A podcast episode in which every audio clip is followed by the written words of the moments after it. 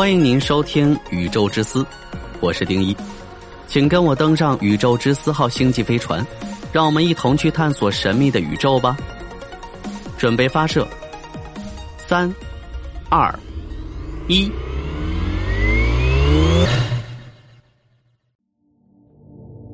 如何才能感知到地球在自转？答案都隐藏在日常生活中的几种现象。我们都知道，地球一直在转动，不仅仅自转，还一刻不停的围绕太阳公转。不过，由于地球实在太大了，我们很难感受到地球的转动。不过，如果你细心观察，肯定能够察觉到地球的自转。生活中的很多现象都表明，地球一直在转动。首先，最明显、最直接的体现。就是昼夜变化，每隔大约十二小时，地球就会出现昼夜交替，这是地球自转的直接体现。如果地球没有自转，就不会有如今的昼夜交替。其实也是有昼夜交替的，不过那是因为公转的原因，那将会与现在的昼夜交替完全不同。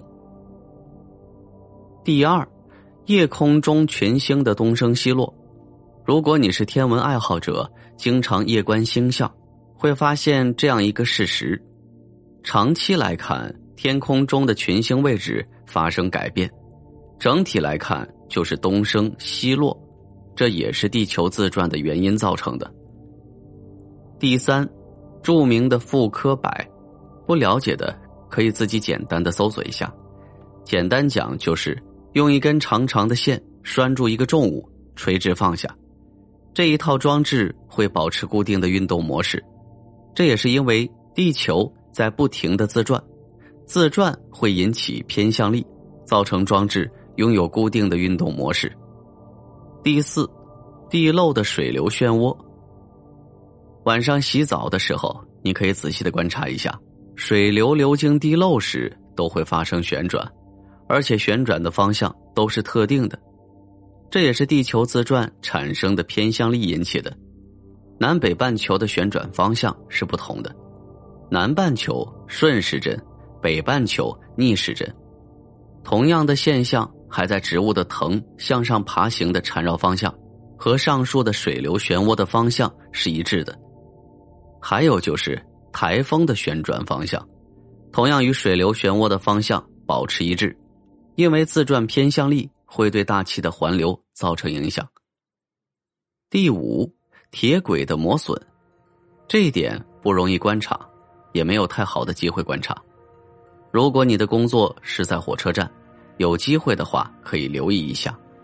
无论是什么方向的铁轨，总会出现一面磨损比较严重的情况。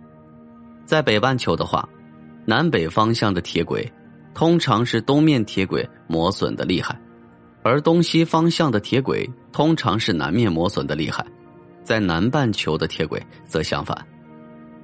最后一个现象是河岸冲刷的严重程度，这个比较容易观察。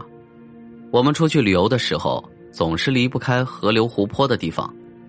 如果下次你正好来到河岸边，可以自己观察一下河岸被水冲刷的严重程度。对于北半球的我们来讲，通常都是南面河岸冲刷的比较厉害，而且河里的一些垃圾，通常也会在河流的南面聚集。当然，如果你在南半球，情况则刚好相反。看到这里，或许你应该会感慨：生活中处处是学问，处处都是科学。只要我们保持一颗好奇的心，一颗勇于探索发现的心。就可能发现隐藏在我们日常生活中的科学道理。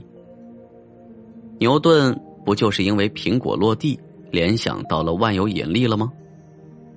当然，过程并不是如此简单，但起码表明牛顿没有放过生活中发生的任何我们认为理所当然的现象。除了以上几种现象可以很好的诠释地球在不停自转。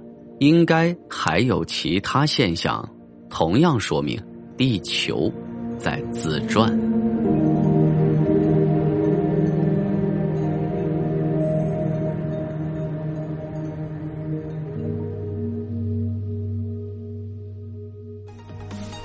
好了以上就是本期的宇宙之思节目我是丁一。喜欢的话点击订阅不迷路。宇宙之思让您了解更多的宇宙知识。